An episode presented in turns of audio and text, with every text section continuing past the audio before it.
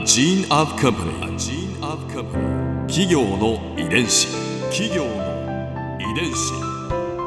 全国に546万社以上あるとされる日本の企業その企業の数だけ理念があり使命があり人間ドラマがありますこの番組ではさまざまな企業のトップや社員の方にお話を伺いながら成長する企業の DNA を解明していきます企業の遺伝子。ナビゲーターは私千葉なクララとクオン株式会社代表の武田隆さんです。武田隆です。よろしくお願いします。本日は株式会社ビデオリサーチ代表取締役社長執行役員望月渉さんをお迎えしております。どうぞよろしくお願いいたします。よろしくお願いします。よろしくお願いします、今回は望月社長のキャリアについて伺います企業の遺伝子。えー、望月社長は1979年に広告代理店に入社されました広告主と向き合う営業セクションでご活躍なさって2019年6月にビデオリサーチの社長に就任されましたご自身のキャリアの中で思い出深いエピソードなどありますか、はい。うんまあ、広告会社に、まあ、入社して営業部門に長らくおりましたので、まあ、広告主様担当とうんいうことで、実にですね、え数多くの広告主様とあの仕事をさせていただいたということですね。えその中でもですね、あの私があの実はあの一番長く担当させていただいている、まあ、クライアントさんがございまして、うんそれがソニーさんでした。ソニーさん。えーまあ、ソニーさんは本当に長くて30年近くですね、まあ、お世話になりました。でソニーさんは、まあ、まあ世界のソニーなんでですね、まあ、皆さんあの知ってる、まあ、非常にまあ知名度の高い企業で、まあ、ソニーさんの数々の有名な広告があるわけなんですけれども我々はその広告をですね作るお手伝いをさせていただいている中でマーケティングもさることながらそのブランディングに対するこだわりをですね非常に強く持たれていて、うんそこにまあ大きく感銘を受けたんですね。というのはですねあのソニーさんの広告の作り方はなんか他のあの企業さんとのやり方とどっちかというとあの逆の方向で流れていくような感じがしましてうんご自分で作られたそのプロダクツですね広告商品をそれをダイレクトにですね広告に載せていくとうんマーケティングするということなんですね。で普通はですね消費者生活者の市場性を分析してうんそこに受け入れられるためにはどうしたらいいかというところから行くわけなんですね。はところがまあソニーさんはそうではないと。プロダクトをそのまま広告する。まああの広告のクリエイティブの世界で言うと、まあこれはあのプロダクトヒーローというか、あうん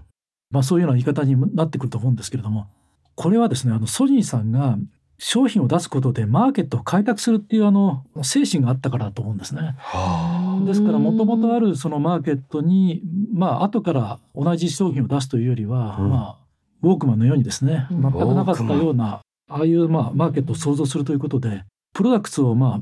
前面に出してですねうん。これはこういう商品だということをダイレクトに言うことがマーケット作りになると。でそのマーケットもおそらくはですねものすごく巨大なマーケットを最初から作るということよりも、あうんやはりそのあらゆるクラスターの中でのオピニオンリーダーみたいな方に理解してもらおうと、まあ、いうことになりますからそうなってくるとえ初手からそのロイヤルカスタマーをまあ作るということになるわけですね。確かにソニーファンの方ってとことんファンですよねそうですよね。ですからまあお手伝いをさせていただいてる時はまあ必死だったんでそんなことはあまり考えてなかったんですけど 今思うとあのソニーさんのやり方ってうんすごいなと。最新のねうん。マーケティング理論だと、まあ、とにかくそのロイヤルカスタマーというか、うん。そういうあのファンになるですね。顧客を作ってうん。で顧客と一緒にブランドを育てる、うん。えーいうようなことがまあ浄土になってますけども、うん。まあ、ソニーさんのやられてることはもう何十年も前から、うん。まあ、そういうことをされていてね、まあ、その辺が非常にまあ参考になったなというふうには思います。企業の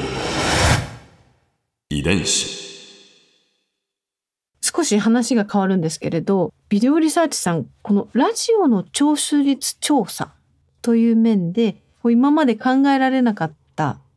イノベーションを起こされてるそうです。うんそうですよね。ビデオリサーチはまあテレビの視聴率が非常に有名ではあるんですけれども、うんもうラジオの聴取率、ラジオは聴取率という言葉を使ってますけども、をあの測定していますね。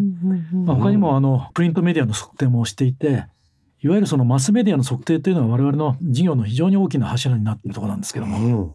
でラジオもですねかなり長い期間ですねあの調査をしています。うんでまあ確かにあのイノベーションといいますかこのラジオの聴取率も進化をしてるわけなんですね。うんで現在ですねラジオはえ首都圏とえ関西圏と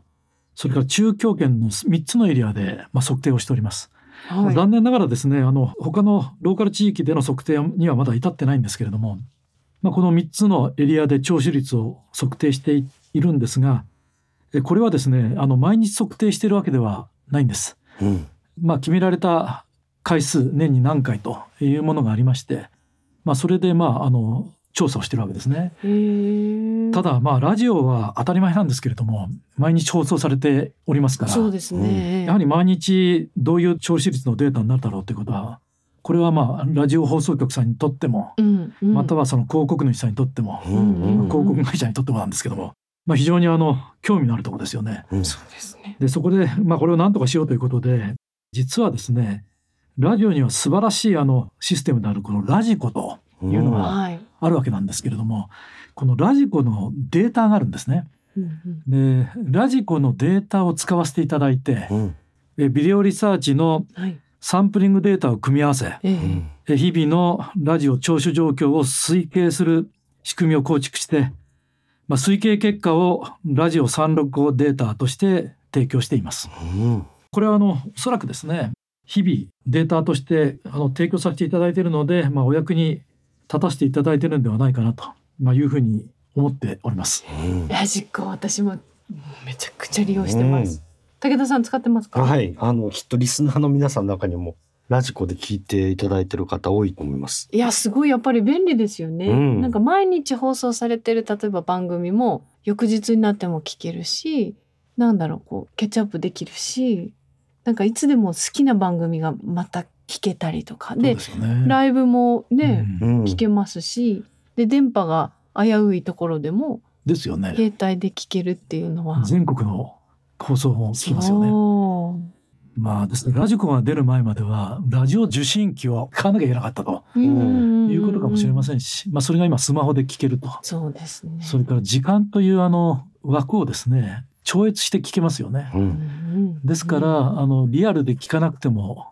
聞ける。うん。まあそのフロー型からストック型というような言い方をされますけれども、ラジオのメディアの概念が飛躍的にまあ進化したのかというふうに思いますね。ですから我々もこのラジオというこの音声コンテンツをですねあまねく測定していきたいと。まあ、今はこのラジオ365データといううん。形になってますけれども、えーもっともっとこれを進化させてですね、まあ、全ての音声データを測定していくという方向に持っていきたいとい。うふうに思ってますね。私たちの番組の価値もあ気にな上がりりますね。そうですね。ここでクララズ viewpoint。今回印象に残ったのはこれです。ラジオ365データ。で私みたいなそのラジコでこう番組好きな番組を愛情している派としてはなんかラジコで聞いてもそのまあオンエアで聞けなくって後から聞いたとしてもその番組の聴取率に貢献できているんだなっていうのがすごくこう新しい発見で嬉しくなりました。いやなんか調査方法だったりいろんなものが進化してるんだなってすごいなって思いました。企業遺伝子。